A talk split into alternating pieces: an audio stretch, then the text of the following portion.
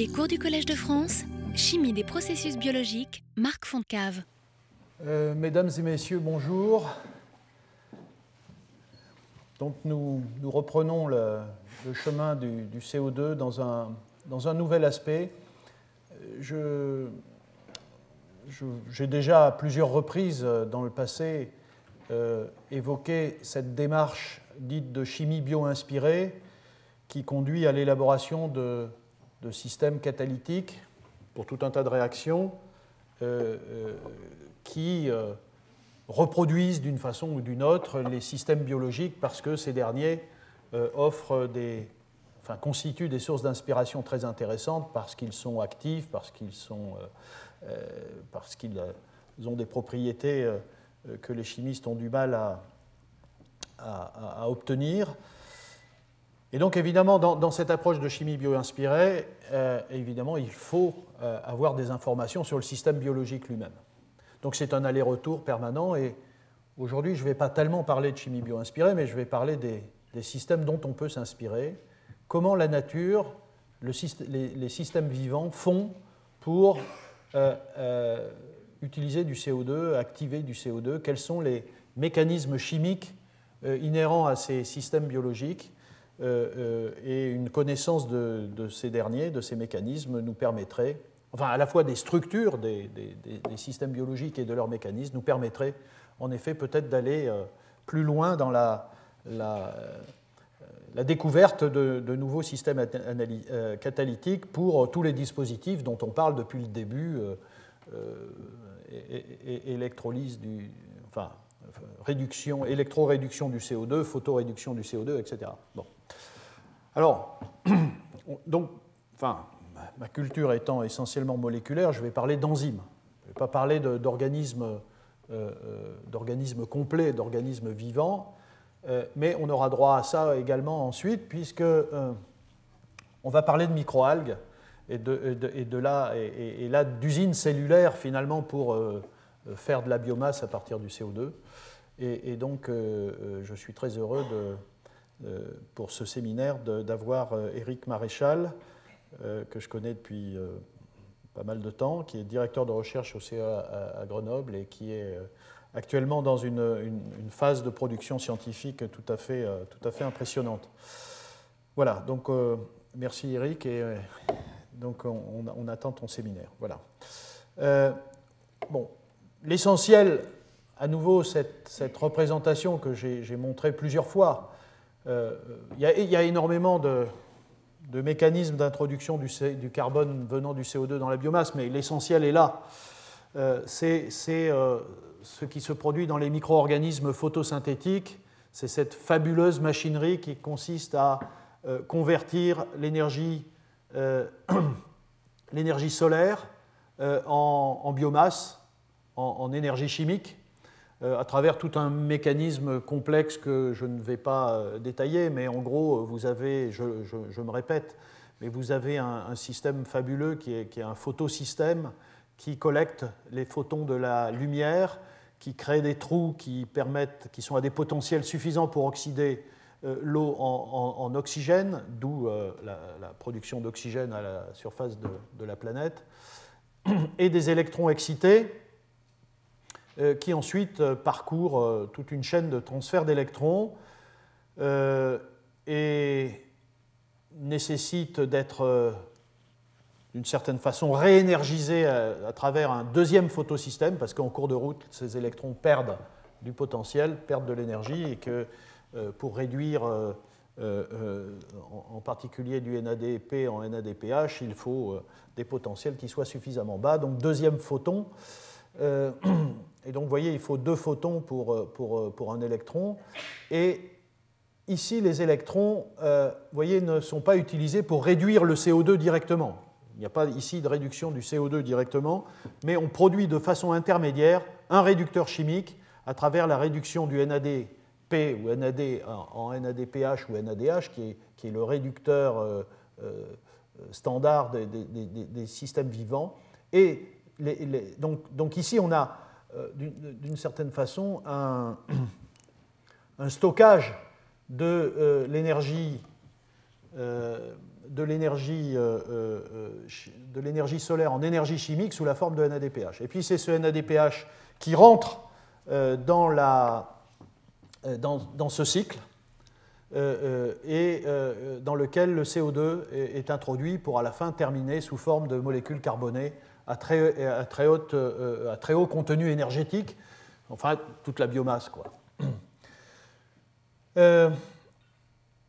Voilà, et finalement, le bilan chimique est ici, du CO2 et de l'eau, pour former des molécules. Donc, comme je l'ai dit, ici, c'est le glucose, par exemple.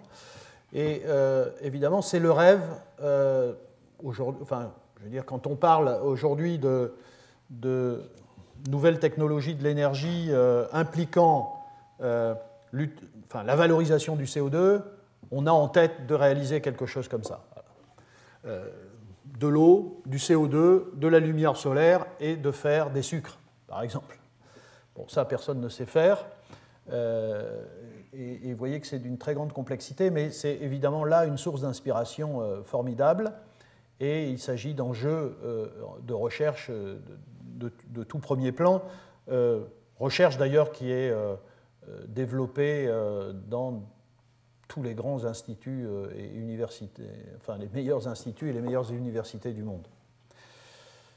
Mais quand même, essayons de comprendre comment la nature fait ici pour fixer du CO2 dans des sucres. Alors, comme je l'ai dit, ça vient du NADPH, et en fait, je voudrais parler d'un système enzymatique tout à fait particulier, et à ma connaissance, je ne crois pas qu'il y ait le moindre système chimique de synthèse qui s'inspire de cette stratégie-là du vivant. Bien sûr, vous l'avez vu la dernière fois, il y a des tas de réactions chimiques, catalytiques en général, dans lesquelles on introduit du CO2 dans de la matière organique. Si vous vous souvenez par exemple le séminaire de Henri Cramay, on fait des polymères on fait des polycarbonates en introduisant des CO2 dans des parties organiques. C'est exactement ce qui se passe ici. Simplement, bon, voilà, analyser l'enzyme qui réalise cette réaction et s'en inspirer à travers des réactions chimiques qui reproduisent certains éléments de cette réactivité-là, non, ça n'a pas été fait. Alors l'enzyme qui est intéressante ici, c'est la ribulose 1,5-biphosphate carboxylase, plus communément appelée Rubisco, qui est évidemment une enzyme clé de notre planète. Pratiquement tout le carbone que vous avez dans les carburants fossiles que vous brûlez, tout le carbone que vous avez sur vous dans vos habits, tout le carbone dans votre alimentation a dû passer à un moment donné dans la Rubisco. C'est tout ce carbone-là qu'il y a autour de nous, ce carbone biologique, il vient de ce cycle-là et de l'incorporation du CO2 dans le substrat de cette enzyme qui est la ribulose, le ribulose 1,5-bisphosphate, qui est cette molécule à 5 carbones. Et la chimie, vous voyez ici, c'est un énol intermédiaire. Ensuite, addition du CO2. Et donc, vous voyez qu'ici, vous avez une molécule à 6 carbones qui subit une hydrolyse pour donner deux molécules à 3 carbones. C'est le 3-phosphoglycérate qui est le produit de cette réaction. Et ensuite, il y a toute une série de transformations dans lesquelles intervient le fameux NADPH qui a été produit dans l'étape précédente. Ensuite, ces molécules sont... Après, bon, il y a des phosphorylations, il y a des réductions. Et il y a une partie qui finit en biomasse, en sucre, en saccharose ou amidon. Et puis, il y a une autre qui ferme le cycle pour continuer à récupérer du CO2. Alors, on connaît un certain nombre de choses du fonctionnement de ce système enzymatique, parce qu'en particulier, on a obtenu des structures aux rayons X enfin il a été, pas nous, il a été obtenu des structures à ions X de cette enzyme, y compris avec des analogues de substrats. Ici, par exemple, vous voyez cette molécule-là, alors il n'y a plus de... Tu vois pas par hasard un pointeur ? Non. Bon. Ici, donc vous avez cette molécule, vous voyez, qui est significativement différente de celle-là. C'est un mime d'état de transition et il y a une structure aux rayons X qui a été obtenue avec cette molécule. Et si vous zoomez à l'intérieur du site actif, eh bien, vous observez des choses tout à fait caractéristiques. D'une part, vous voyez ici, vous avez une lysine qui a été carboxylée, donc c'est un carbamate. Donc la protéine a été transformée elle-même ce groupement sert à fixer un atome, un ion magnésium, Mg2+, qui sert à fixer ici le substrat. Vous voyez, il y a deux atomes d'oxygène, ces deux atomes d'oxygène ici, et puis le carboxylate, là vraiment j'y arrive plus, le carboxylate ici, Ludo, tu dois être en bout de course aussi. Ouais, donc peut-être tu pourrais demander juste à l'entrée un régisseur qui vient de me changer ça. Tu me passes le tien ou... Ouais. En bout de course. Bon, ça fait rien, la bout de course.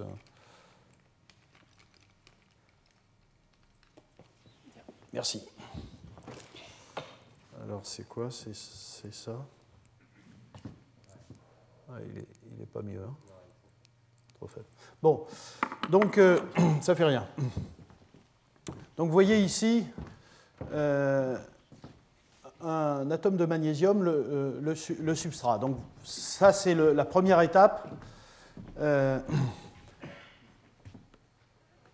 Et donc le mécanisme qui est proposé pour cette réaction, qui est extrêmement importante, hein, c'est la réaction de fixation du CO2 dans la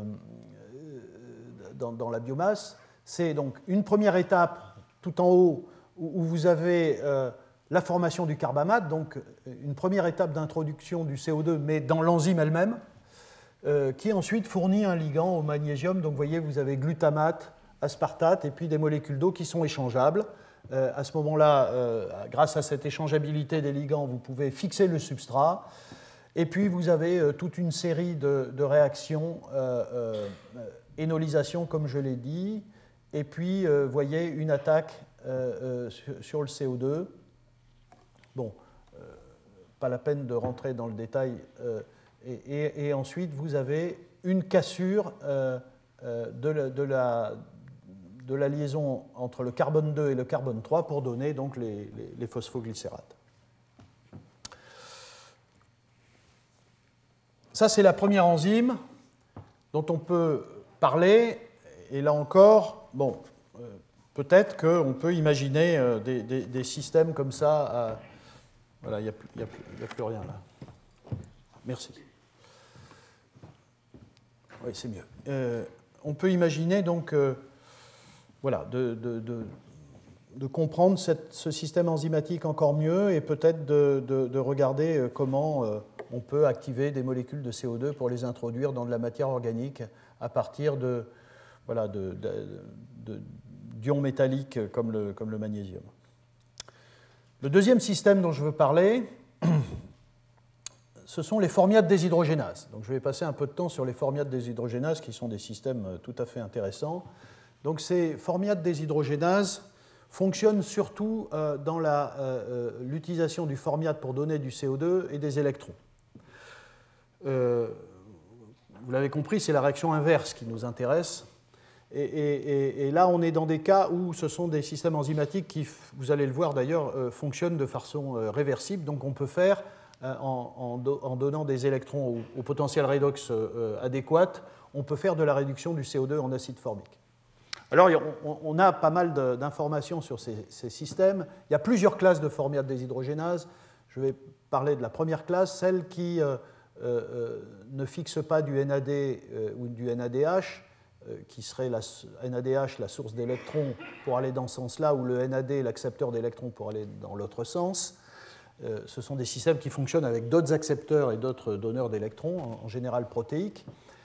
On a un certain nombre de structures aux rayons X de ces systèmes, et ce qui est tout à fait caractéristique, et c'est quand même l'une des rares enzymes du vivant qui utilisent ces métaux-là, ce sont des systèmes à base de tungstène et de molybdène.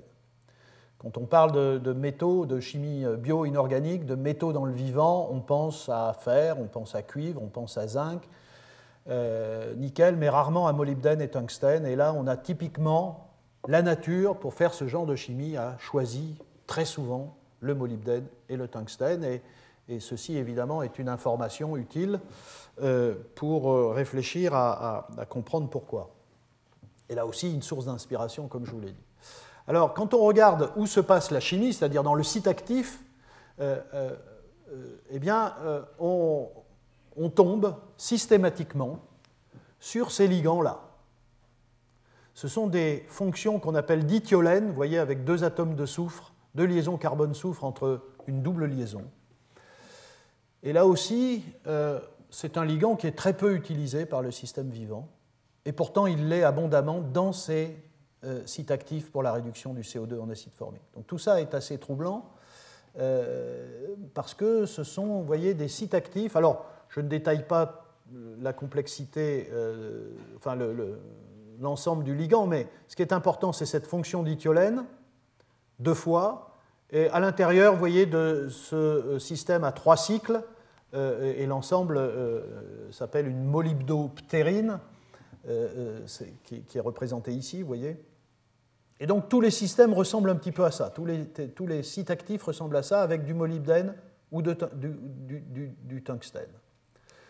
Voilà, donc ça, on est dans une situation qui est assez rare, où pour une réaction, enfin, avec un système très particulier de métal et de ligands pour une réaction spécifique.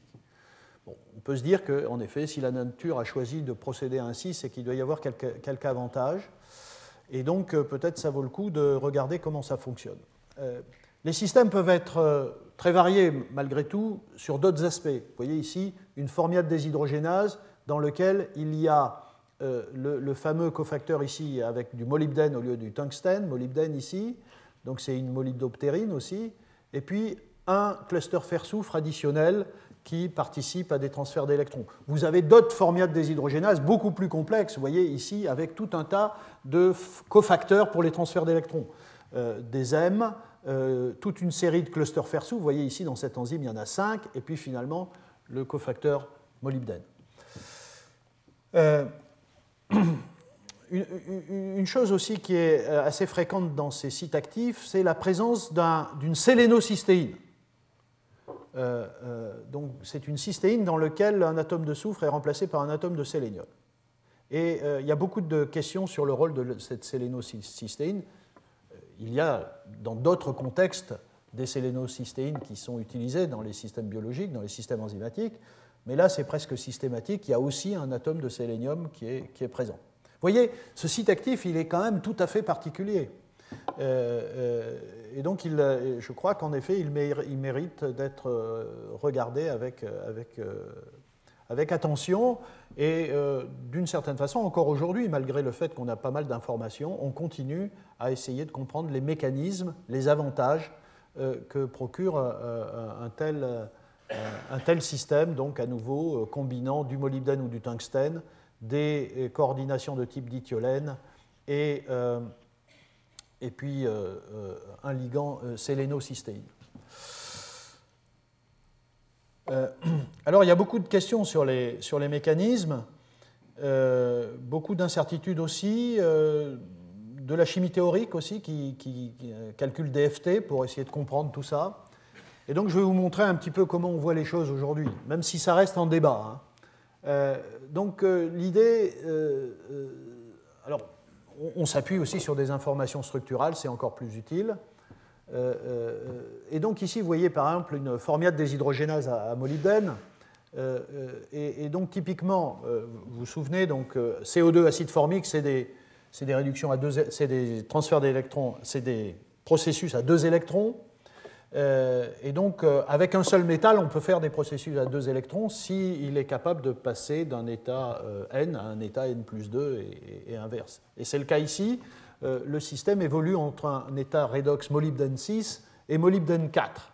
Et là, vous voyez, vous avez les 2 électrons. Donc, il suffit qu'il y ait un système réducteur qui passe à molybdène 4 pour ensuite transférer ces 2 électrons sur le CO2, faire de l'acide formique. Il devient molybdène 6 et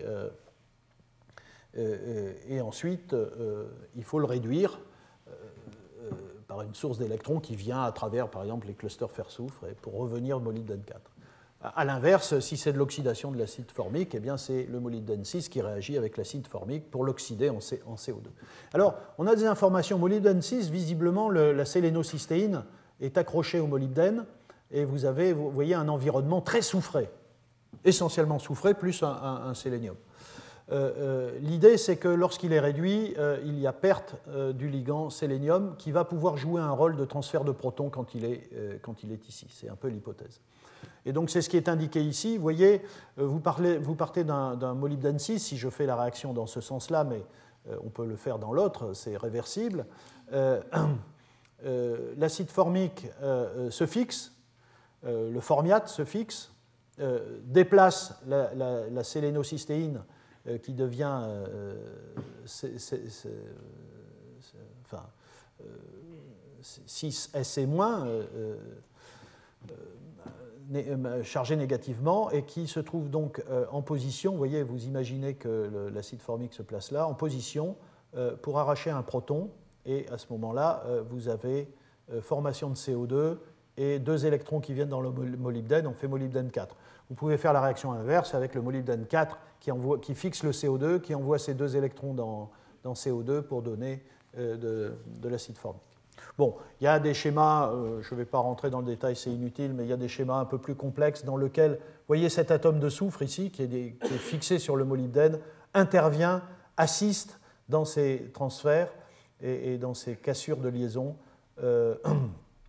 en réagissant avec ce carbone, permettant ainsi une activation encore plus importante du CO2. Mais je ne veux pas rentrer dans le détail. Ça, c'est le premier type de mécanisme.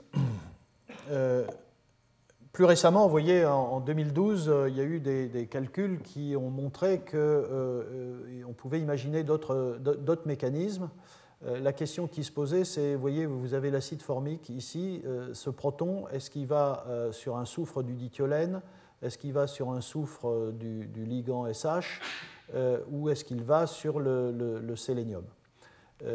Dans le schéma précédent, ce proton, cet atome d'hydrogène, va dans le sélénium. Ici, c'est un autre mécanisme qui semble être proposé comme étant moins énergétique, dans lequel vous avez un hydrure ici qui attaque le molybdène 6 pour donner un intermédiaire hydrure de molybdène. Bon, voilà.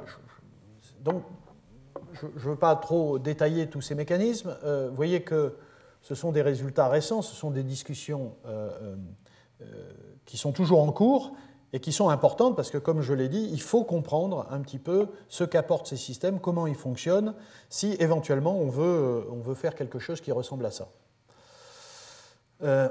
Voilà, donc un mécanisme de réduction du CO2 un peu plus détaillé, vous voyez, à nouveau, vous avez le molybdène 6, vous le réduisez à 2 électrons, vous faites cet intermédiaire molybdène 4, ici il y a un proton qui arrive sur une histidine adjacente, ensuite le CO2 se fixe et est réduit par le molybdène 4 pour donner cet intermédiaire, molybdène 6, et le formiate est libéré ensuite avec le sélénium ici qui déplace le formiate pour fermer le cycle. Voilà le type de mécanisme proposé. Il y a pas mal d'engouement sur ces systèmes enzymatiques. Comme je l'ai dit d'ailleurs dans d'autres contextes, lorsque vous avez une enzyme qui fonctionne bien pour une réaction chimique qui vous intéresse, vous pouvez soit faire une approche bio-inspirée pour essayer de faire des catalyseurs qui lui ressemblent, soit utiliser l'enzyme elle-même. J'ai évoqué ça souvent dans le cas de l'hydrogénase. Il y a tout un domaine de construction de biopiles, de bioélectrodes, dans lequel on introduit les enzymes elles-mêmes sur des surfaces d'électrodes. Là, les gens ont essayé aussi avec des formiates déshydrogénases. Alors, le problème, c'est que c'est un peu comme les hydrogénases pour faire de l'hydrogène. Ces systèmes sont assez complexes, ils ne sont pas faciles à purifier, et ils sont aussi instables. Ils sont notamment instables à l'air, et donc ça complique un peu les affaires. Et il y a beaucoup de recherches, notamment, comme pour les hydrogénases, pour étudier la biodiversité et essayer de trouver des formiates déshydrogénases qui sont résistantes à l'oxygène. D'ailleurs, il n'y a pas longtemps, une collègue allemande a publié un papier indiquant la purification d'une formiate déshydrogénase qui avait l'air très stable à l'air, issue d'un organisme particulier. Donc vous voyez, évidemment, on est très loin d'avoir exploré toute la biodiversité pour trouver des systèmes de ce type-là. Bon, néanmoins, voilà un exemple, un des très rares exemples d'ailleurs. Cet article de Judith Hirst à Oxford a fait grand bruit quand il est sorti, et il n'y est, vous voyez, c'est 2008, et il n'est plus jamais rien sorti derrière dans ce sens-là. Alors pourquoi ? Je ne sais pas. Est-ce que c'est difficile ? Est-ce qu'il y a des choses qui vont sortir bientôt ? Bon, toujours est-il qu'elle a réussi à prendre une formiate déshydrogénase d'une bactérie sulfato-réductrice. C'est une formiate déshydrogénase à base de tungstène, déposée sur une électrode, et en espérant qu'il y ait un transfert d'électrons entre l'électrode qui donne les électrons et réduit le CO2, ou à l'inverse, qui récupère les électrons venant de l'acide formique. Et le résultat est le suivant, c'est qu'effectivement, cette enzyme sur une électrode se comporte comme un catalyseur de réduction du CO2 ou d'oxydation de l'acide formique. On peut le voir ici. Si vous n'avez que du CO2, vous avez une vague électrocatalytique là, importante, et vous pouvez faire en appliquant un potentiel de moins 0,8 volts à un pH qui va bien pour l'enzyme, vous avez de la production d'acide formique. Donc, vous pouvez faire une électrode de réduction du CO2 avec cette enzyme. Vous voyez 40 000 cycles par heure, 40 000 cycles catalytiques par heure. Voilà, avec des densités de courant qui ne sont pas formidables, mais c'était la première fois qu'on montrait que de telles enzymes peuvent être utilisées dans ce contexte-là.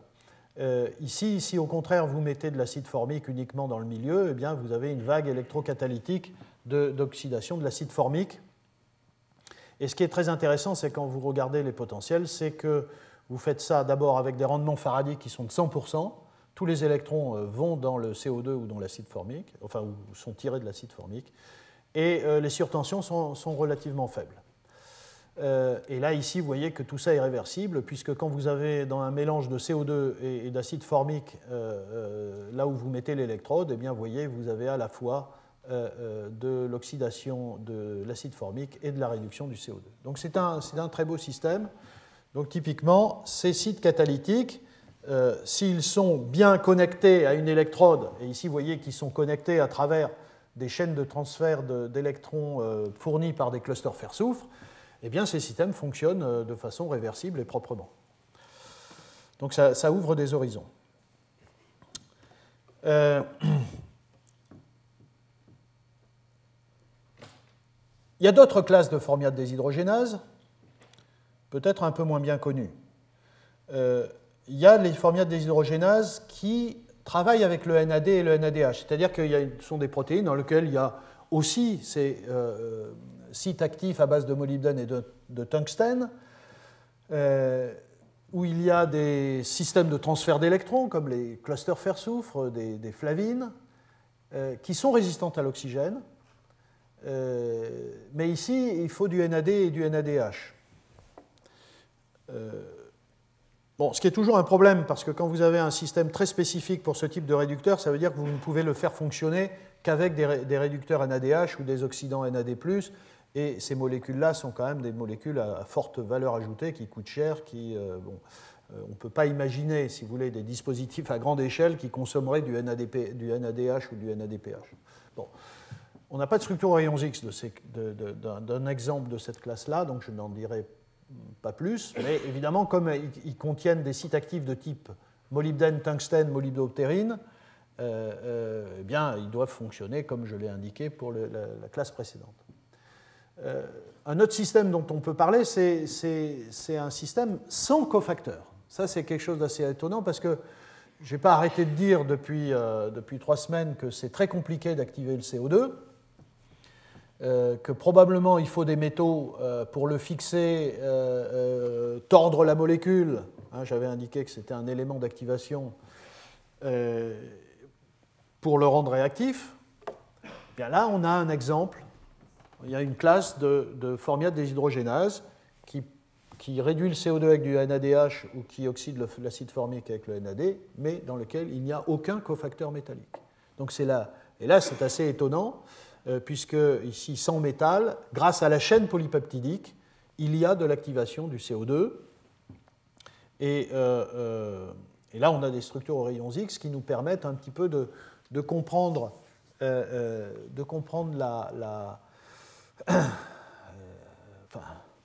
comment la protéine interagit avec le CO2. Donc, il y a tout un tas... Alors, vous voyez que si on prend la molécule de CO2, je vais remonter pour aller dans le sens de la réduction du CO2. En gros, le principe, c'est que vous avez...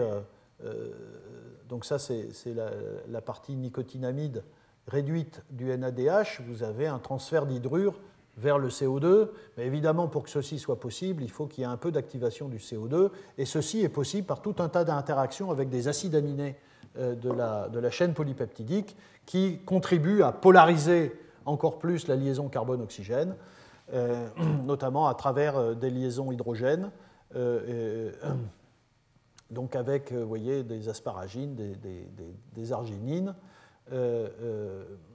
et ceci donc permettant une grande polarisation de ces liaisons et la possibilité de faire attaquer un hydrure directement sur le CO2.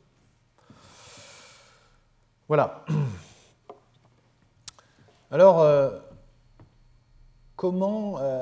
oui, vous avez sans doute pensé dans votre fort intérieur que ce n'est pas possible de réduire du CO2 avec du NADH pour des raisons thermodynamiques. Vous auriez eu raison, puisqu'en effet, quand on regarde les potentiels standards des couples, eh bien, on voit qu'il faut moins 0,42 volts pour réduire le CO2, et le NADH est capable de ne fournir que moins 0,32.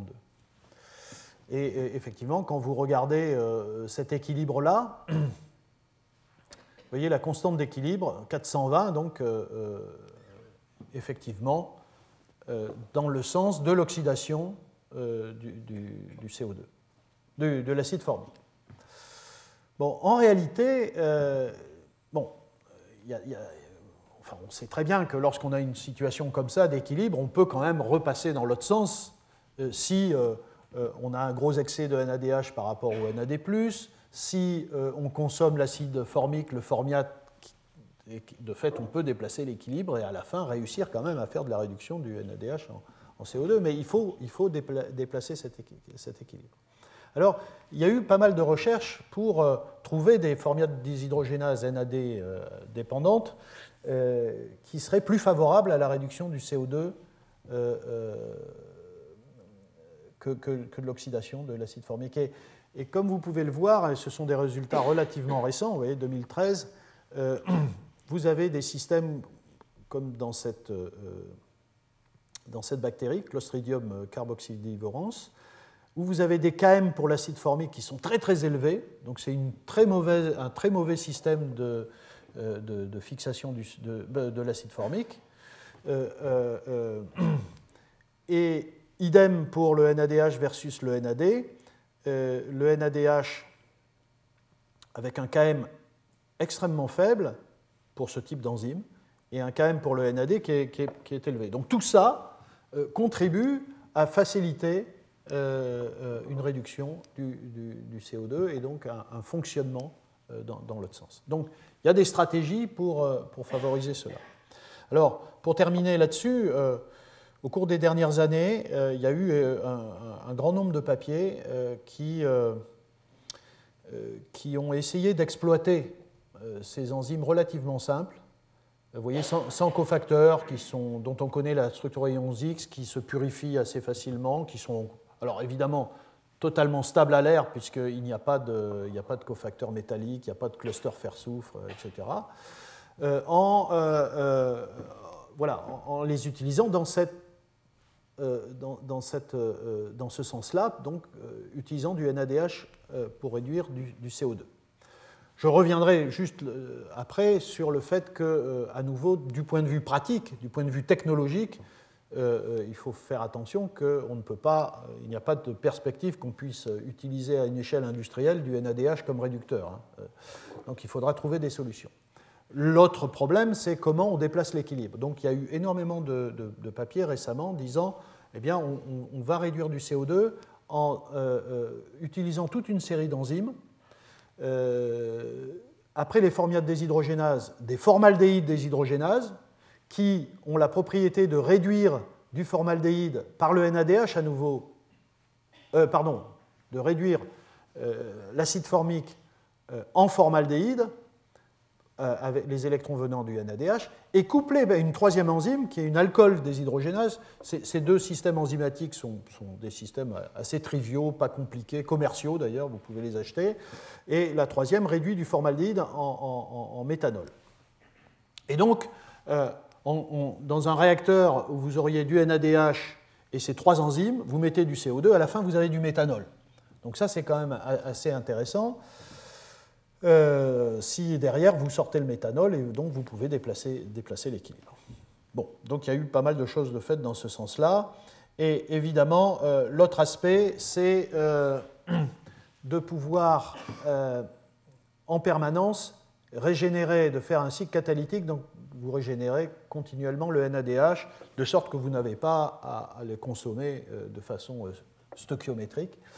Et donc là aussi, je ne rentre pas dans le détail, on peut imaginer, ça existe, ça fait longtemps que les chimistes travaillent sur des systèmes de photoréduction du NAD, donc on pourrait imaginer un système dans lequel vous avez un peu de NAD, enfin suffisamment pour être un peu au-dessus des Km, des enzymes, du NADH, ces trois enzymes, du CO2, de la lumière, et qui permet de faire cette régénération et d'avoir un système qui transforme le CO2 en méthanol.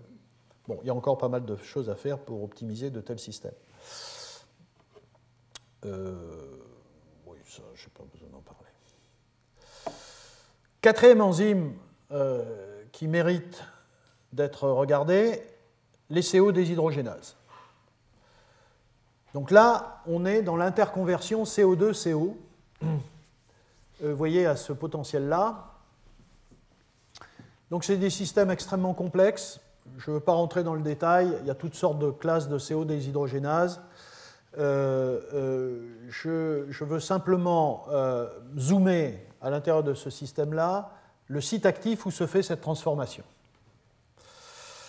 Eh bien, grâce aux informations de type biologie structurale, structure des protéines, eh bien voilà, donc vous voyez, le système fonctionne de la façon suivante.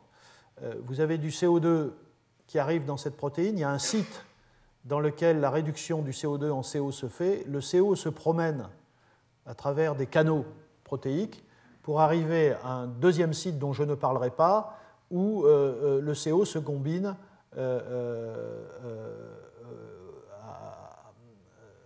aux coenzymes A pour donner l'acétyl-CoA. Quand on regarde en détail ce site actif, eh bien là, on n'a pas du molybdène et du tungstène, mais on a des métaux qui sont intéressants pour des applications technologiques.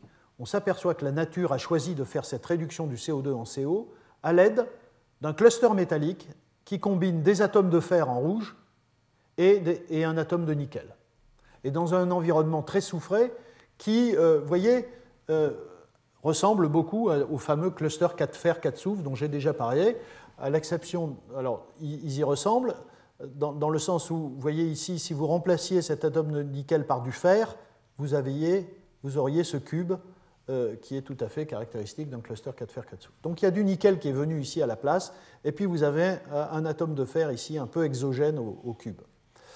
Et vous avez un lien entre les deux atomes de fer. Donc un environnement tout à fait particulier. Alors, il y a eu des choses assez extraordinaires du point de vue de la cristallo, puisque notamment en 2007, il y a eu une structure dans Science qui a montré un intermédiaire dans lequel une molécule de CO2 déjà pliée, fixée entre l'atome de nickel et l'atome de fer, vous voyez ici, représente clairement un intermédiaire réactionnel. Et donc aujourd'hui, ce qu'on pense du mécanisme de ces enzymes, c'est un mécanisme qui fait intervenir essentiellement le nickel et le fer, les autres atomes sans doute servant de réservoir à électrons. L'hypothèse, c'est que le nickel est réduit à l'état 0. Quand il est à l'état 2+, il fixe 2 électrons. Ensuite, réaction avec le CO2.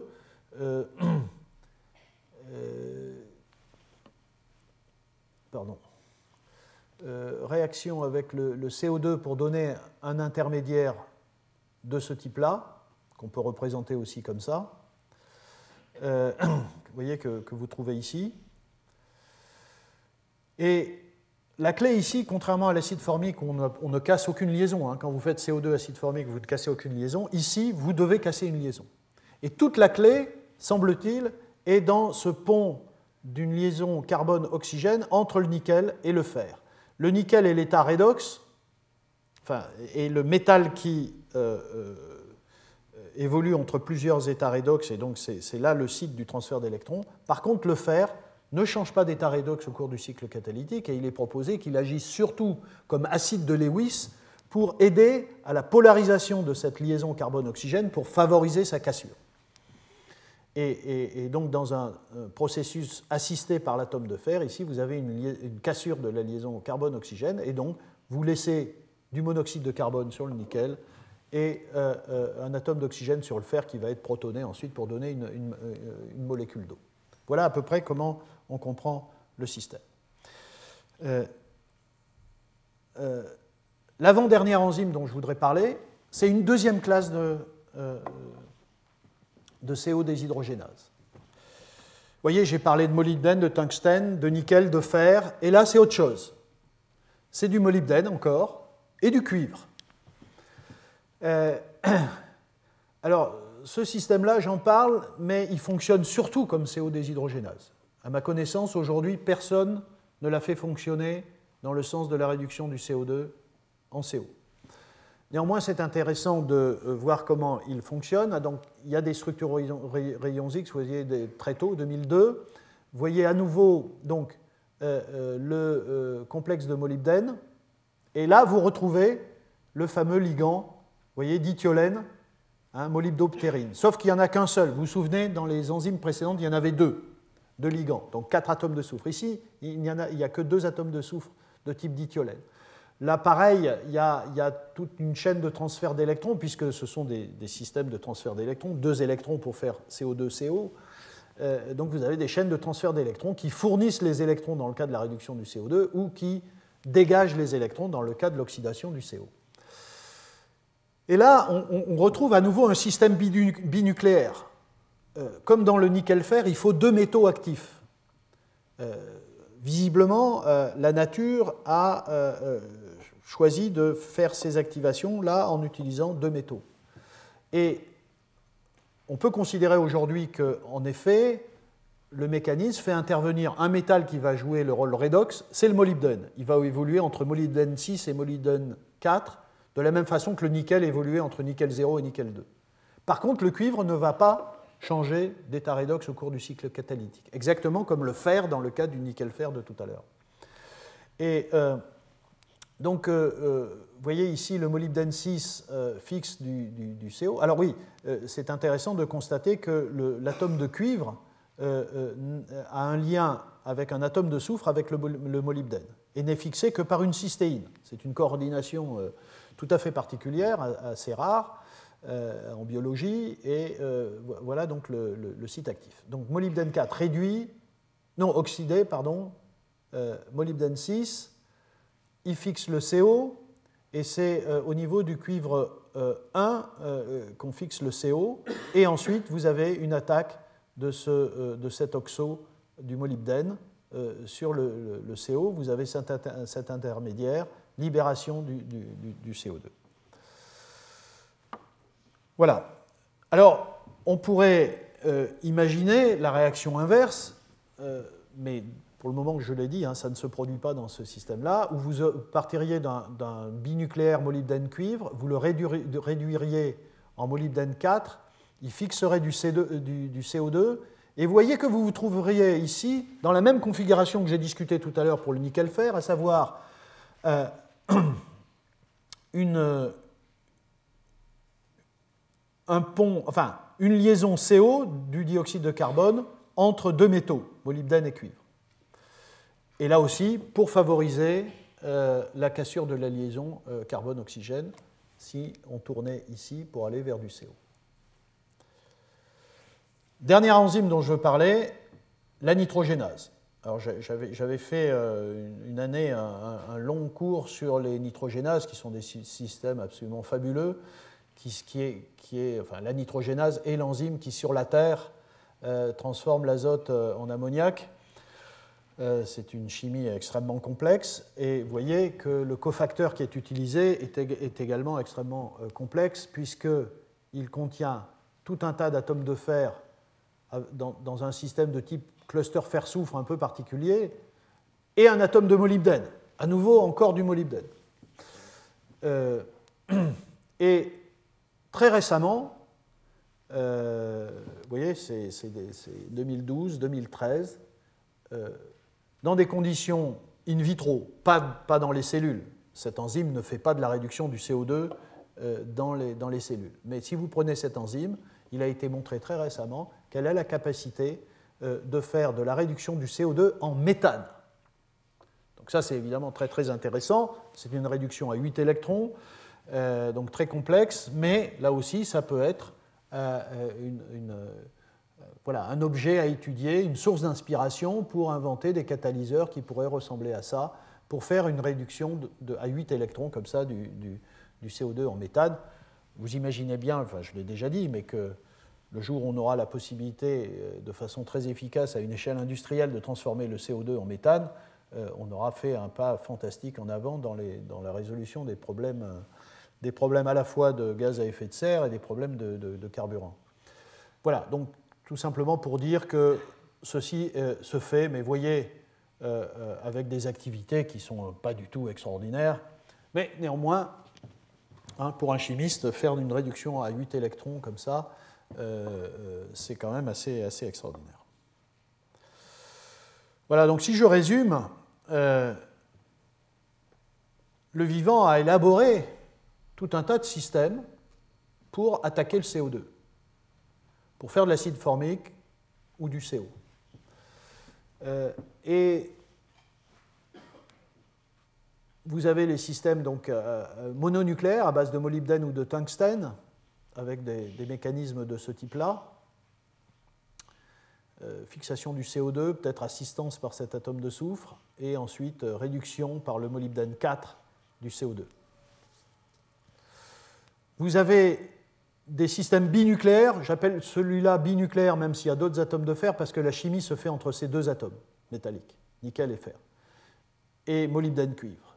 Et là, l'idée, c'est que vous avez besoin de deux métaux, l'un pour le transfert d'électrons et l'autre pour la polarisation, l'acidité de Lewis qui favorise la cassure de la liaison carbone-oxygène. Et puis vous avez ce système un peu particulier que j'ai évoqué qui sont les nitrogénases. Voilà. Donc est-ce qu'on peut faire, et je vais terminer là-dessus, est-ce qu'on peut faire des systèmes bio-inspirés à partir de de ces sites actifs qu'on connaît. Alors, première idée, est-ce qu'on peut faire des ligands dithiolènes de ce type-là? Voilà la molybdoptérine, voilà le ligand naturel. Alors, quand vous regardez dans la littérature, vous avez un nombre invraisemblable de ligands dithiolènes qui ont été utilisés par les chimistes. En voilà toute une série. Les dithiolènes classiques, c'est le benzène dithiolène, enfin voilà, tout cela ont été utilisés. Et pour faire toute une série, alors bon, je vais passer vite, ce sont des données de la littérature. La grande star de ce domaine, c'est un très grand chimiste inorganicien qui s'appelle Richard Holm, Dick Holm, aux États-Unis, qui a fait toute une série, enfin qui a étudié la chimie de synthèse de ces composés de molybdène, vous voyez, avec chaque fois un environnement avec deux dithiolènes, qui nous rappelle le site actif des formiates déshydrogénases dont j'ai parlé. Donc, à partir de toute une série de précurseurs qu'en général il faut synthétiser, avec toute une série de réactifs et de conditions de réaction. Là, c'est du molybdène 4, pardon. Donc, on peut reproduire ces réactions, et voilà. Il y a une approche que Holm a développée, c'est de passer par un intermédiaire nickel bisdithiolène, et à partir de là, vous pouvez produire toute une série de différents composés. Vous voyez, chaque fois avec deux ligands dithiolènes, et puis, comme ligand axial, des tas de choses différentes, un ligand axial, deux ligands axiaux différents, y compris avec, vous voyez, des atomes de sélénium qui reproduisent le site actif un peu mieux, qui reproduisent la sélénocystéine, bon, etc., etc. Idem avec du tungstène, vous voyez, à partir du nickel bisdithiolène, vous êtes capable de produire des complexes de tungstène. Là aussi, une très grande variété de complexes. Donc, les chimistes savent faire ça. Ils savent faire donc des complexes de molybdène et de tungstène dithiolène. Sont-ils catalytiques ? Ah oui, je peux... Oui, bon, ça, on ne peut pas en dire tellement plus. Oui, c'est juste pour dire qu'en effet, vous voyez à nouveau, voilà la structure des sites actifs. Hein, ici et ici, vous vous souvenez, j'en ai déjà parlé.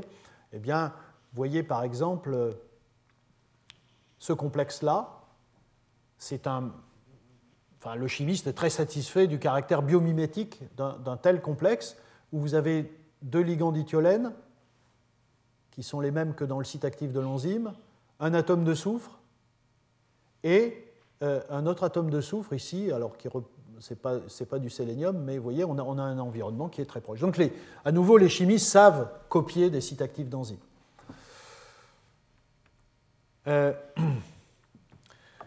La question, c'est est-ce qu'ils sont arrivés à faire des catalyseurs avec ça? Eh bien, la réponse, c'est non. Pour le moment, assez curieusement, personne n'a rapporté d'activité catalytique pour la réduction du CO2 avec ces ligands modèle de site actif de formiates déshydrogénases. Et donc, c'est des choses qu'il faut faire et que nous avons engagées dans notre laboratoire. Et la première chose qu'on commence à faire, c'est de regarder si on ne peut pas faire mieux que ces analogues qui sont quand même très, très, très, très éloignés du ligand naturel. Et un certain nombre de calculs, en 2011 en particulier, ont montré que il y avait tout un tas de choses importantes dans cette molécule qui n'étaient pas présentes dans toutes les dithiolènes qui ont été utilisées. Évidemment, le groupe dithiolène ici, avec les deux atomes de soufre, est important. Le cycle pyrane est aussi important et le cycle pyrazine aussi. Donc il faut au moins aller jusque-là. Et je voudrais juste rapidement en profiter pour dire que donc, au laboratoire, on essaye de faire des ligands dithiolènes un peu plus proches, un peu plus biomimétiques. C'est le travail donc, de Jean-Philippe et Youn. Jean-Philippe en thèse, je ne détaille pas le détail de la synthèse, mais une synthèse qui a été mise au point récemment, et vous voyez que le ligand qui est synthétisé, c'est celui-là, qui possède un certain nombre d'analogies avec le ligand naturel, et aussi des différences. Je ne veux pas rentrer dans le détail, mais c'est une synthèse qui permet d'avoir un ligand biomimétique plus intéressant. Voilà le type de recherche, si vous voulez, qu'on peut faire au niveau moléculaire, c'est essayer de faire des ligands biomimétiques.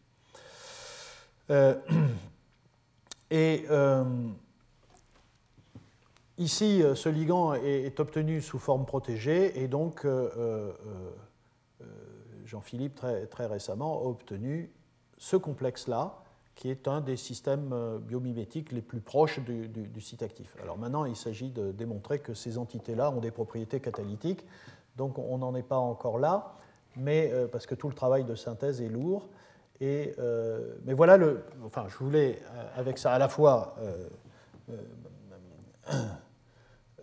remercier donc les gens du laboratoire qui travaillent dans ce domaine, mais vous montrer le type d'approche qu'on peut avoir, ce que veut dire ici chimie bio-inspirée. Bon, au niveau des complexes nickel, donc ça c'est toute la partie dithiolène, le chimiste est capable de faire des systèmes bio-inspirés. Pour le moment, aujourd'hui, il n'y a aucun de ces systèmes qui a montré une activité catalytique dans la réduction du CO2. Les chimistes sont capables aussi de faire des systèmes nickel-fer, les fameux nickel-fer qu'on trouve dans les CO déshydrogénases. Vous vous souvenez de cette structure-là, avec le CO2 pontant entre nickel et fer. Alors, il y a quelques complexes de nickel et de fer. Ici, j'ai cité un travail qu'on avait fait à l'époque avec Vincent Artero. Il y a quelques complexes nickel-fer, mais qui sont plutôt des modèles d'hydrogénase. Mais à la limite, à partir du moment où on dit que la chimie se limite à ça, ce qui est une réduction, mais une simplification, mais néanmoins, voilà des complexes qui pourraient être étudiés comme catalyseurs de réduction du CO2. Il y en a très peu, hein. Dans la littérature, des complexes comme ça, il y en a 3. Et ici, vous avez... Ah, là, il y a eu un petit problème. Vous avez un complexe nickel-fer de Tatsumi. Mais plus proche encore... Enfin non, pas plus proche. Un autre type de nickel-fer. Où est-ce que c'est ? Voilà, ici. Donc Holm, toujours celui donc, que j'ai cité, est capable de faire des complexes nickel-fer, vous voyez, avec un pont OH. Ici, c'est un pont soufre, mais il y a des situations dans lesquelles c'est un OH aussi. Donc vous pouvez créer des entités comme ça.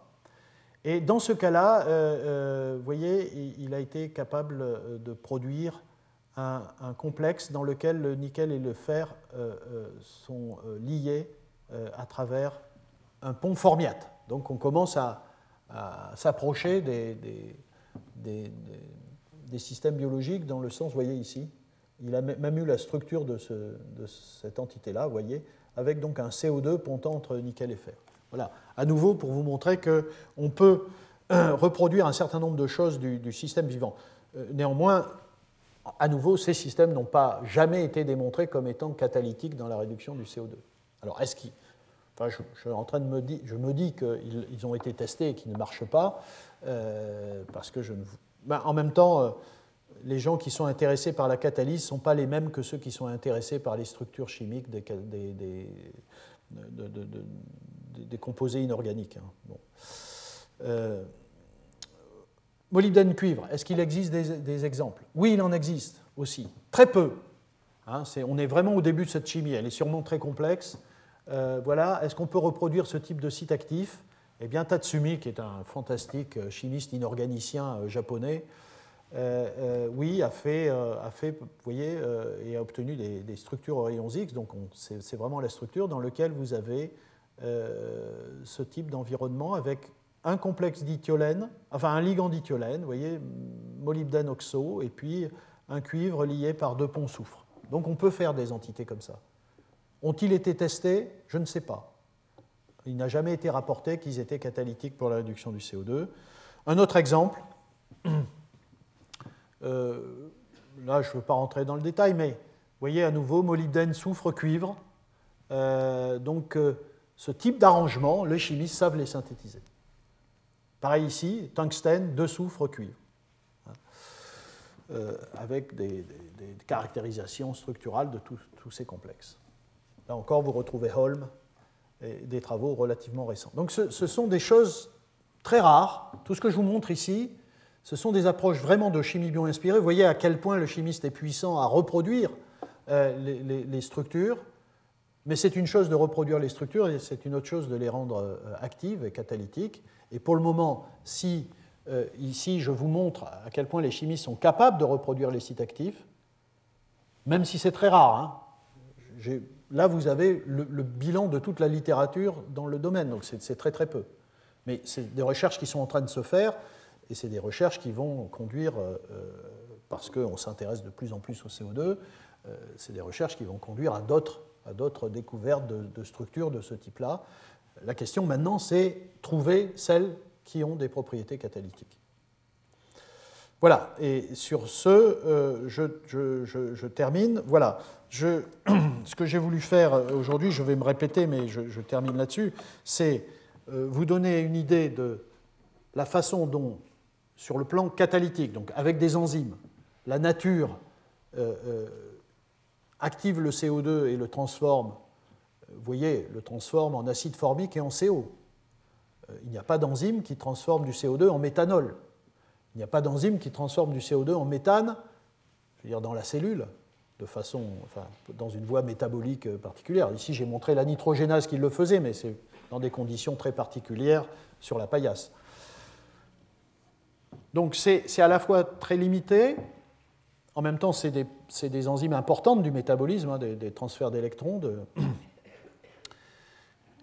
Ce qui est assez frappant par rapport à milliers d'enzymes qu'on connaît bien à base de fer, de cuivre, etc., c'est que la nature, pour cette chimie-là, a quand même choisi des choses très, très particulières, des parties organiques particulières avec ces dithiolènes, des métaux particuliers avec molybdène et tungstène, et des arrangements un peu particuliers, dans plus souvent des clusters. Et troisième information, c'est voilà, la recherche a démarré depuis pas mal de temps, elle est relancée d'une certaine façon à cause de l'intérêt pour le CO2, une recherche du côté de l'approche bio-inspirée. Vous avez vu, il y a de la très très belle chimie à faire, mais c'est le vide complet du point de vue de la catalyse, et c'est des choses qui vont apparaître très prochainement, j'imagine. Voilà un petit peu comment je voulais vous présenter cette affaire-là et les perspectives qui vont en découler. Voilà, merci. Retrouvez tous les contenus du Collège de France sur www.college-2-france.fr.